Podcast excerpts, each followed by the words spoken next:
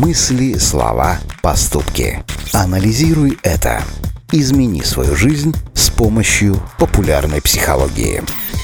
Бывает так, что вам дарят подарок или говорят комплимент, но в ответ вы не можете сказать спасибо. Не знаете, куда деть руки, краснеете и суетитесь, или вовсе отмахиваетесь от этого как от чего-то ненужного. Кто-то может принять это за скромность, но на самом деле это неумение проявлять благодарность. И вот как это возникает. Анализируй это.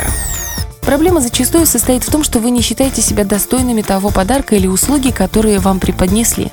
Вы бы хотели проявить свою радость, но недооценка себя оборачивается тем, что вы скрываете искренние эмоции. На это еще часто накладывается перфекционизм. Вы всегда стремитесь к большему, поэтому у вас нет возможности жить здесь и сейчас. И все подарки и поздравления вам кажутся преждевременными, ведь ваш Олимп еще не покорен.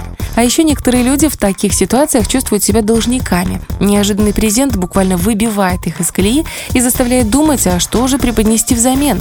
Многих это попросту угнетает. Анализируй это. В такой ситуации вам стоит разобраться, что же вы испытываете на самом деле. Если вам трудно выразить благодарность словами, то сделайте это как-то иначе. А если вам кажется, что вы недостойны этого подарка, то прямо так и скажите. Ну а дальше действуйте в зависимости от обстоятельств. Главное, цените то, что для вас делают другие люди, и будьте благодарны. Анализируй это.